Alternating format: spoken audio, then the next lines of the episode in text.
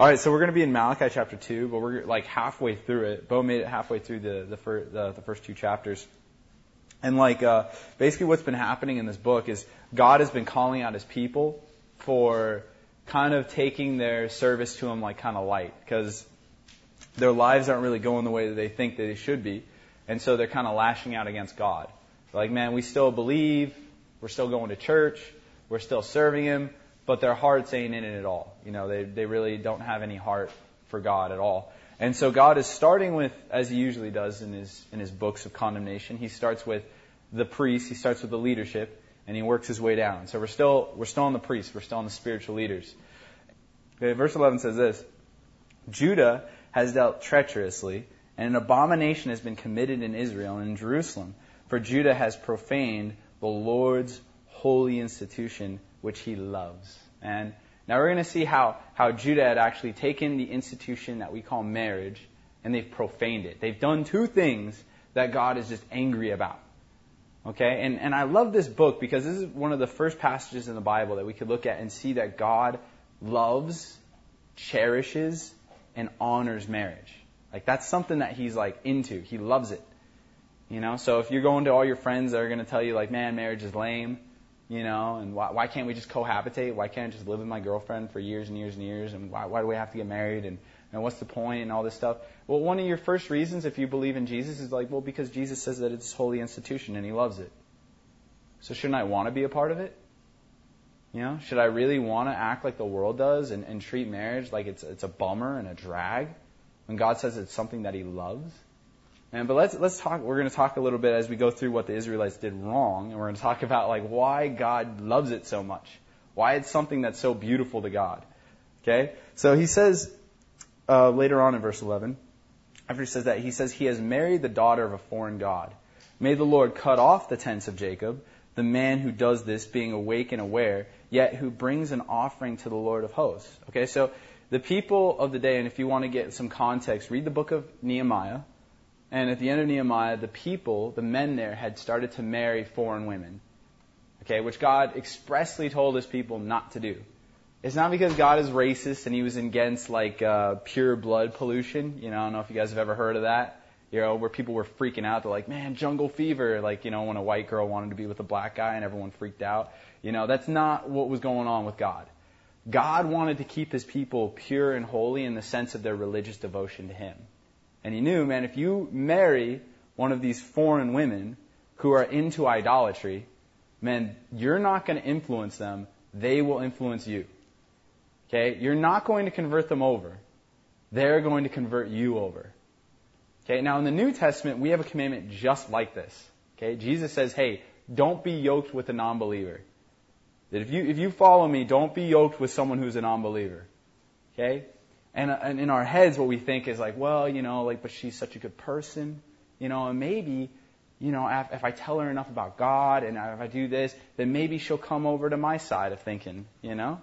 You can't win someone over to the holiness of God by compromising your morals first. That's, that's just a literal, logical impossibility. How are you going to show somebody the holiness of God by compromising step one? Okay, step one to convert you, I'm going to compromise my moral values. Step two, I'm going to show you how moral values are important. You know, that doesn't work.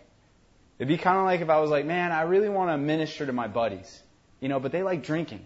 So I'm going to go out and get drunk with them, you know, and that way, then I could really communicate with them, you know, and that way I could get on their level and they can see, they could see that I'm, I'm with them, you know.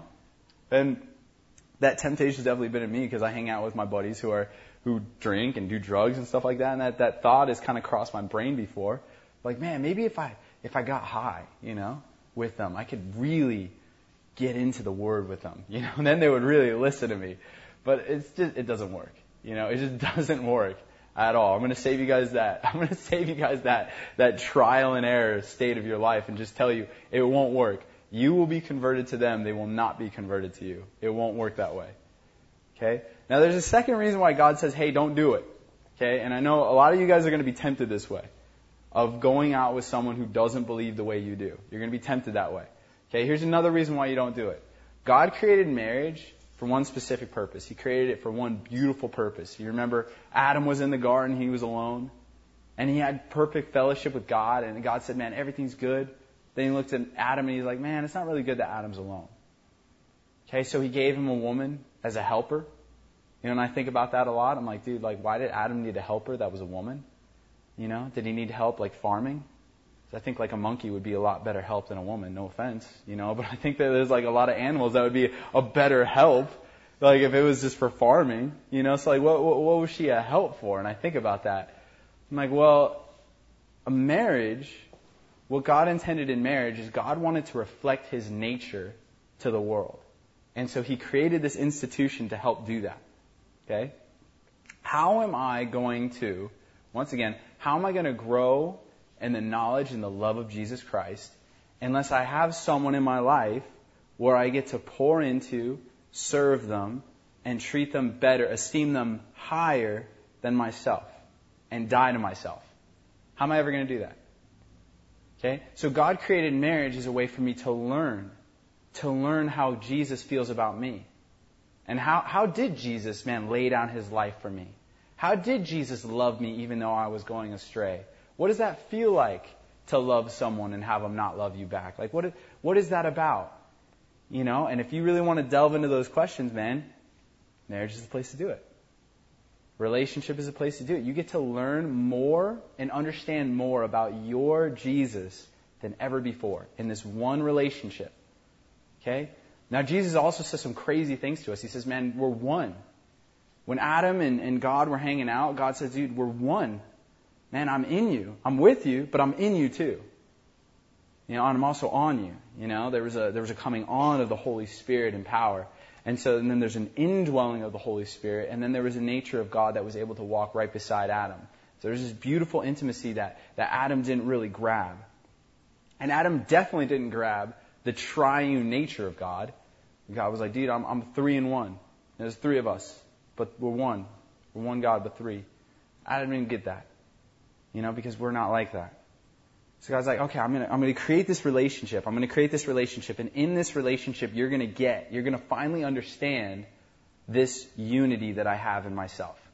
And that's why when Adam saw Eve, the first thing he said is, man, this is now bone of my bone and flesh of my flesh. Adam understood the unity, the, the unifying nature of his relationship with Eve, and he think, thought it was beautiful. It's like, man, I could finally understand my God. You know? Because when I, he became intimate with her, when he became intimate with her, he understood, man, we're one. There's a unity here. Man, I'm with her and I'm in her. Just like God is with me and in me. Not that God's having weird sex with us or nothing like that. I don't want you guys to get some weird cultish view of what I'm talking about. I want you guys to understand that God, your Father, created physical things to help you understand spiritual things because we can't see spirit. Okay? If I were to ask you guys, how many of you guys have a spirit? I hope you all raise your hand. How many of you guys have seen your spirit? How many of you guys have touched it? Weighed it? And, okay, you can't see it, you can't touch it, you can't feel it, you can't weigh it. It takes up no space inside your body, yet you and I are convinced that it's in there. And the Bible says that your spirit has needs. And only God can fill those needs. So how am I going to understand my spirit's needs? Well, God provided physical examples for me. Jesus said, I'm the bread of life. Dude, your spirit needs food. It needs me. Okay, how do I understand that? God created a physical need in me. I have to eat, right? I have to eat. I have to be satisfied. Okay? Jesus said, man, if, if anyone asks of my Father, man, he will give you rivers of living water, man, to drink from, and you're going to be filled. Okay, so my spirit needs water. Okay, how do I understand that? My body needs water, and it needs it consistently. Okay, so God created these physical things inside of His creations to help me understand Him. Okay, why would I think that marriage is any different? Why would I think that sex is any different? Okay, now what God is saying is there's a way that you and I can pollute marriage and sexuality. Okay? Because if God is looking at it, He's like, dude, this is something that I love. It is holy. It is beautiful. Man, it is something that is so right on, and I, I just love it. I love looking at it. But He says, dude, there's a way you can mess it up, though. There's a way that you can pollute that thing and to make it ugly. To make it something that God would look at and be angry with. Okay? And so many people in our culture, there are very few people in our culture today that would look at your sexuality and say, that's a valuable thing. That is valuable. Don't you know how valuable that is? Man, that, that is your way. That is a way in your body that God created to be special and intimate with just one person because that's to reflect His nature with you. That don't you know?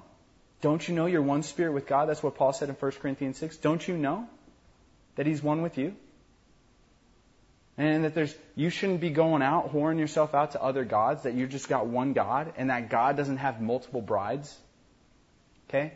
God's not going out, and He's not giving His Holy Spirit to Hare Krishnas, you know? He's not going out and He's not filling Buddhists. Okay? He's got one bride, and it's the church. That's it. Okay? So why would you pollute that nature and have multiple sexual partners like the world tells you to?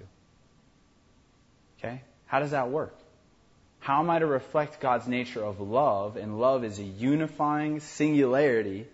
And I'm going to take love and I'm going to pollute it and I'm going to turn it into lust. And now I have multiple sexual partners. What's what the world tells you to do? Why would you do that? Okay, God values your sexuality. He says it's beautiful. Don't take it for granted. Don't disperse your fountains abroad. Don't mess with it. And how do I expect, as someone who's going to be married, how do I expect to watch pornography, which depicts lustful sex, and then expect to somehow go into bed with my future spouse and turn off the lust? How do I expect to go home and self gratify to masturbate, thinking about many other women, and then all of a sudden go home, be married, and just think about one woman and love her and think about her betterment? Does it work like that? And can you do that? Because I can't do that. And you can try, and then you can come to my group later, and you can and you can talk about it and how it didn't work. You know, I'm literally filled. My life is filled with men who've tried it and who failed. And it's sad to me. And women who have tried and who have failed. And it sucks. Man, but it's something that God, from the beginning, He's told us, dude, don't mess with it. Don't pollute it. Don't pollute it. Okay, it is a misrepresentation of God. When I go out and I pollute this relationship, you have to understand I am misrepresenting God, and God is not happy with that. Okay, I always tend to think about Moses, right? And Moses committed one sin in his life that God did not forgive. He said, dude, you cannot go into the promised land because you committed this one sin. He was faithful his whole life, but he committed this one sin. You know what it was? He misrepresented God. And the people were complaining to Moses. Moses had the rock. The rock represented Jesus. Moses was supposed to speak to the rock and water was come out. But what did he say? Shall I strike this rock and bring forth water again? He got pissed at them. He brought out his staff. He started hitting the rock. And then water came out and God was like, Moses, we got to chat, dude. I wasn't angry at the people. I wasn't pissed at them. You just misrepresented me, man. And you can't come into the land now. So I think about that in my life. How do I misrepresent God? I could seriously misrepresent God in my relationship. In my one dating relationship that I have, I can seriously damage the way that you guys see God just by the way I treat Emma. That's it. I could damage it. And I have to understand that. Okay, it's very serious. God takes it very serious. But when we take it serious and we understand the nature and we understand the beauty that's in it, it's something that has the ability to shine God in a way that no, nothing else will ever do. In Ephesians 5, when it talks about it, he says, Wives, submit to your husbands. Wives, submit to your husbands. And before the men get all happy, a couple verses before that, it says, Submit to one another in the fear of the Lord. So we all submit. But what he's saying is, and when he says that, he says, Wives, submit to your husbands just as we submit to God. So what am I supposed to look at? I'm supposed to be able to see a woman and the way that she, in meekness, submits to her husband. I'm supposed to be like, whoa, that should be how I submit to God. The way that she acts with her husband, that's exactly how I should respect and honor God. That's 100% how I should do it. And in meekness. And he says, Husbands, love your wives, just as Christ loved the church and gave himself for her. So when I look at a husband, I should be like, man, that's how God loves me. Sacrificially. He always puts my needs before his own. Man, he just loves me and he cares me and he rejoices over me. I should be able to look at a husband and a wife and I should so clearly see the nature of God reflected in them. I should see a sermon every single day I hang out with them. That's what I should see with my eyes. That's the purpose of marriage. That's why it's beautiful. How can you do that, though, if you're hanging out with a non believer? How could I convince a non believer to do that? Hey, we should reflect God. I don't believe in God. Okay. You know, that's about how far the conversation is going to go, right? Man, it's really important to me that we reflect Jesus. That's the purpose of this relationship. But I don't, I don't believe in God. I don't believe in your God. I believe in a different God. I don't believe in your God, though. That kind of makes it difficult, doesn't it? I can't hold them to any standard anymore. See, that's why God tells you no, don't do it. Okay? Marriage is a service. Marriage is a way to understand God. It's a way to glorify Him. It's not a way for me to just simply get my sexual needs met. Okay? That's not the purpose of marriage. It's not like, oh man, I'd rather get married than burn with desire, so I gotta get married. How do you think that would make my future wife feel? Hey honey, you're gonna feel my sexual desires. That's why we're getting married. You know, like would that would that make any of you girls happy if some dude came up to you and said that? Man, it's supposed to be so much deeper and better than that. Yet that's all we treat it as. And God gets angry about it. Now, now let's see the second way that they blow it. Okay, so they, they, they went out with non-believers, so they weren't reflecting God. Okay? Here's another way that they didn't reflect God. And this is the second thing you do. You cover the altar of the Lord with tears, with weeping, with crying, so he does not regard the offering anymore, nor does he receive it with goodwill from your hands. And by the way, the New Testament authors were rooted in Malachi. When Peter was talking about marriage in 1 Peter 2 and 3, rooted in Malachi. It says, Husbands, honor your wives as the weaker vessel, that the Lord may hear your prayers. You notice what he's saying? He's saying marriage is so important. If I disrespect marriage as a husband, God says, dude, you need to deal with that. Our relationship can't be fixed unless you deal with that. That is serious. Okay? It says that God won't even listen to my prayers. Meaning God is not going to respond favorably to me until I fix what's been broken. This is serious to God. Okay, now let's see what they're doing. It says that it's literally covering the altar of the Lord with tears, like God's crying over what they're doing. Okay, it says, Yet you have said, For what reason? Because the Lord has been witness between you and your wife of your youth, with whom you have dealt treacherously. Yet she is your companion and your wife by covenant, but did not make them one, but did he not make them one, having a remnant of the spirit, and why one? He seeks godly offspring.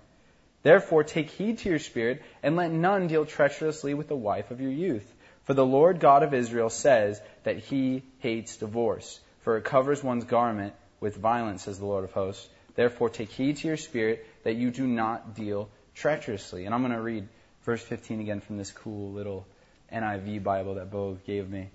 Okay, it says this Has not the Lord made the two of you one? You belong to him in body and spirit. And why has he made you one? Because he's seeking, he was seeking godly offspring. So be on your guard and do not be unfaithful to the wife of your youth. That word treacherous, by the way, dealt treacherously. That word kind of has a wide berth. We've seen it used many times in the Old Testament. Okay? And more often than not, God uses it as a way to describe his relationship with the children of Israel. He says, You've dealt treacherously with me. Okay? Now, just on the face value, it just means you've dealt deceptively with me. Okay? But we have to understand that word goes pretty deep, and it sinks into a lot of problems that are in a lot of marriages today. You've dealt treacherously. You've dealt deceptively with me. Okay? How many marriages struggle because there's deception? Just simple lack of trust between the spouses because there's no honesty there. Okay? All the men that I counsel, every single one of them that is struggling with their marriage and they're struggling with, with the, what has happened in their sexual relationship with their spouse, I have yet to have one of them come to me and be like, well, before I got married, I sat down with my wife and I told her I had a major porn problem and I wasn't willing to deal with it. Okay? And we just got married and now she's a little bummed at me. I've never had that happen. There's always been a level of deception through the marriage. Where even if the man goes and confesses to the wife that he's got a problem, he downplays it. It's like, well, I used to have a problem, you know, back in the day. But now my lust is gone and I'm just for you, baby. You know, and it just, it never works out though. Because that stuff just keeps coming back. Because there's the thought in the man that, well, when I get married, it's just going to go away. Because I, I now have a means to fulfill my sexual needs. It doesn't work that way. Okay? If you don't believe me, you can ask some married guys. It doesn't work that way. Okay? It always gets worse. Because you're hanging out with your wife and she's not enough for you. So then you start lusting after other women. And you treat her treacherously, deceptively.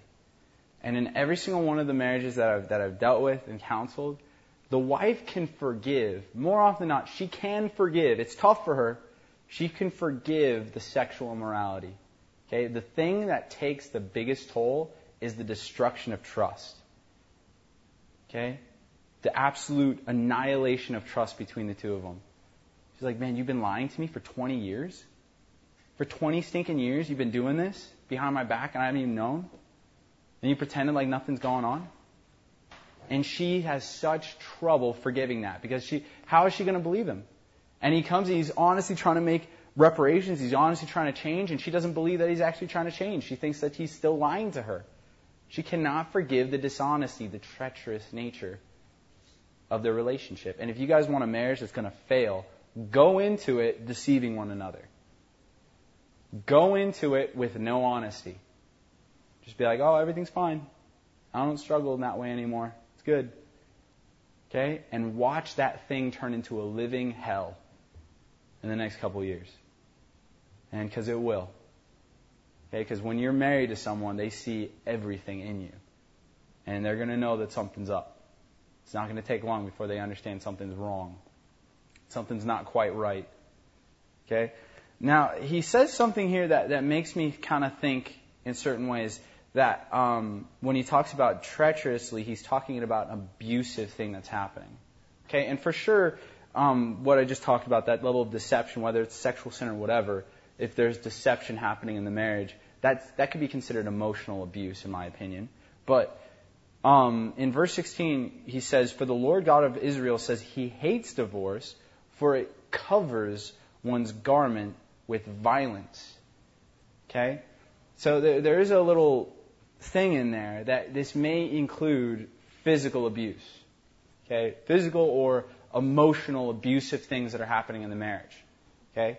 So when God looks at men who are treating women that way, their wives that way, he's angry. And he says, What? I have been a witness between you. Okay? When we get married, if I say my vows, okay, there's a reason why this, this whole tradition has happened inside of our church where where ministers oversee the marriage. Okay? That's to be a symbol that God is present at those vows. That He hears them and He holds you accountable to them. And He sees everything you do, not just with your actions, but with your, with your heart and how you're treating your wife. Okay? And God says, man, if you act treacherously in your marriage, that's something that makes me angry, makes me upset says it makes him cry, man. It covers the altar of the Lord with tears. It makes him so, so angry. Okay? Because of what he intended marriage to be and what you're showing people it can be. Okay? Because guess what? Your kids are going to see how you treat your spouse. Notice what he says I desire godly offspring. I desire for you guys to have kids and to raise them up in the knowledge and the beauty that is in me, that they may understand what I'm like that when they look at your marriage, they see my relationship with you. That they understand so clearly what a beautiful covenant this is. Okay? God intended that. And he says, and to the world now, you are now becoming a horrible example of me. Now people, when they look at your marriage, they see how crappy I am. Like, man, dude, God kind of sucks. Dude, if God loves me like that guy loves his wife, he ain't into me. You know?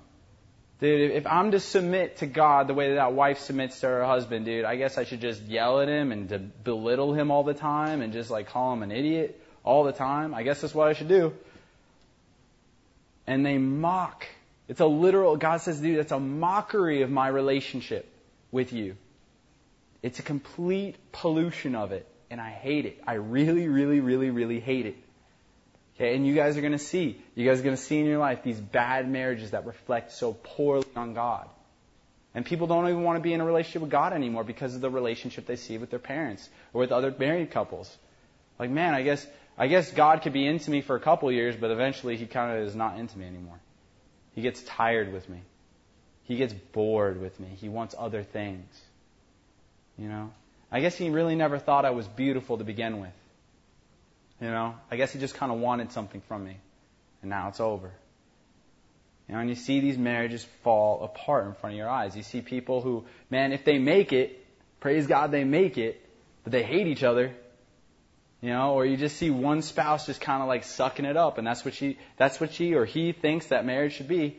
Man, I should just suck it up because God hates divorce, so I should just suck it up and not say anything and just allow this person to abuse me because that's honoring to the Lord. You know, they don't get it. They don't grab it. They don't grab what God's talking about here. And, note, and it's so interesting what he says. He says, the Lord God of Israel hates divorce. The people of Israel, and I'm going to say this, if you read the book of Nehemiah, they weren't divorcing their wives. That wasn't what they were struggling with. God says, I hate divorce. Now it's very interesting, and a lot of theologians have thought through this. Okay, and a lot of them, and I, and I tend to agree with them, look at it like this. If you treat your wife like that, that bad, if you're physically abusive to your wife, man, if you do something this bad, God might look at you and be like, you're not even married in my eyes anymore. You have so abused this relationship. I don't even see a marriage anymore. Okay? And that makes sense to me. It makes a lot of sense to me that God would look at a marriage like that and just be like, dude, I'm not, I'm not in that marriage. Because it says that God created marriage. And he's going to look at it as it's not a marriage. I don't know what that is, but it ain't a marriage. It's an abusive family life. That's all it is. And I do not get any honor or any glory out of it. So God may even look at that. God may even look at people like that and just be like, dude, you're not married anymore. There's no marriage happening. Okay? And I think that that's cool. I think that God is, is so beautiful in the scene because back in the day when Malachi wrote this, there was so, including in God's people, especially in that day and age, there was really no rights for women. No one was looking out for women. But here comes God, man, the defender of women. He's like, no, you can't treat women like that. And I think that's so beautiful. And I love that. Wherever the gospel goes out, wherever God goes, He gives liberty and honor to women and respect to women. And I love that. I love that about God. I love that because there's something in me, something wicked in me, that wants to devalue women and objectify them. Okay? And that's proven by the fact that I watched porn for so many years. Okay? If I didn't want to objectify and devalue women, what the heck was I doing? There's something in me that wants to do it.